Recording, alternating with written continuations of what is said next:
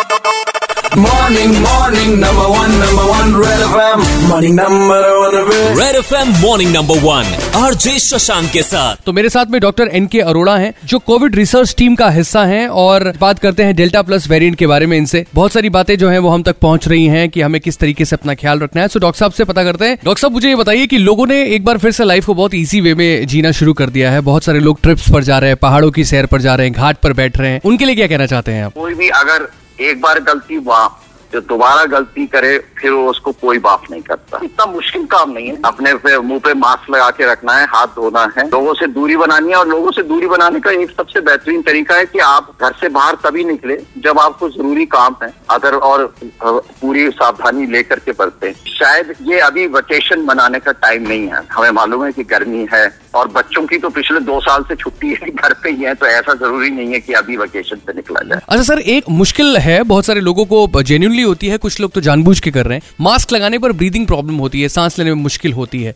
तो इस पर आप क्या कहेंगे?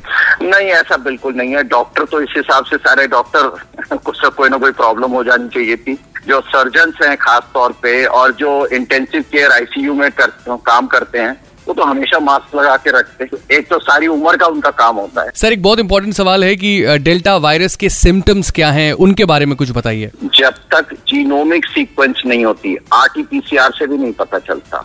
कोरोना का वेरिएंट के बारे में बिल्कुल नहीं पता चलता। अगर लक्षणों से पता चल सकता होता तो बहुत आसान था ऐसा है नहीं। सारे वायरल इलनेस करीब करीब एक जैसे लक्षण होते हैं लेकिन कोरोना के साथ जो है फेफड़े इन्वॉल्व हो जाते हैं सांस लेने में तकलीफ़ होती है वो चीज़ें बाकी इन्फ्लुएंजा वगैरह में नहीं होता है। लेकिन इस बीमारी में होता है और एक वेरिएंट और दूसरे वेरिएंट में इसका कोई अंतर नहीं दिखाई देता। सो बात हो रही है डॉक्टर एन के अरोड़ा से। डॉक्टर साहब कोई मैसेज जो आप लिसनर्स को देना चाहते हैं? मैं श्रोताओं से कहना चाहूँगा कि वेरिएंट्स आते रहेंगे ये वेरि ये वायरस की बेसिक एक प्रकृति या नेचर है कि ये वेरिएंट्स बनाएगा अपने को बचाने के लिए। लेकिन उससे बहुत ज़्यादा भयभीत होने की ज़रूरत नहीं है। लेकिन ये हमेशा याद रखना है कि कोरोना हमारे आसपास अभी बना हुआ है। तो थोड़ी सी भी ढिलाई थोड़ी सी भी लापरवाही, उसके बारे में कहा जाता है, सावधानी हटी, दुर्घटना घट। Thank you so much sir हमसे बात करने के लिए, हमसे जुड़ने के लिए उम्मीद करता हूँ, हमारी नहीं, कम से कम आपकी बातों को लोगों ने सीरियसली लिया हो। जो लोग ऐसा नहीं कर रहे हैं, मैं सबको तो नहीं कहता, लेकिन कुछ है, जिनकी वजह से मुश्किलें बढ़ जाती है। थैंक यू सो मच हमसे बात करने के लिए। सुपर हिट्स 93.5 रेड एफएम पे। मैं हूँ मॉर्निंग नंबर वन में शशांक आपके साथ। बजाते रहो।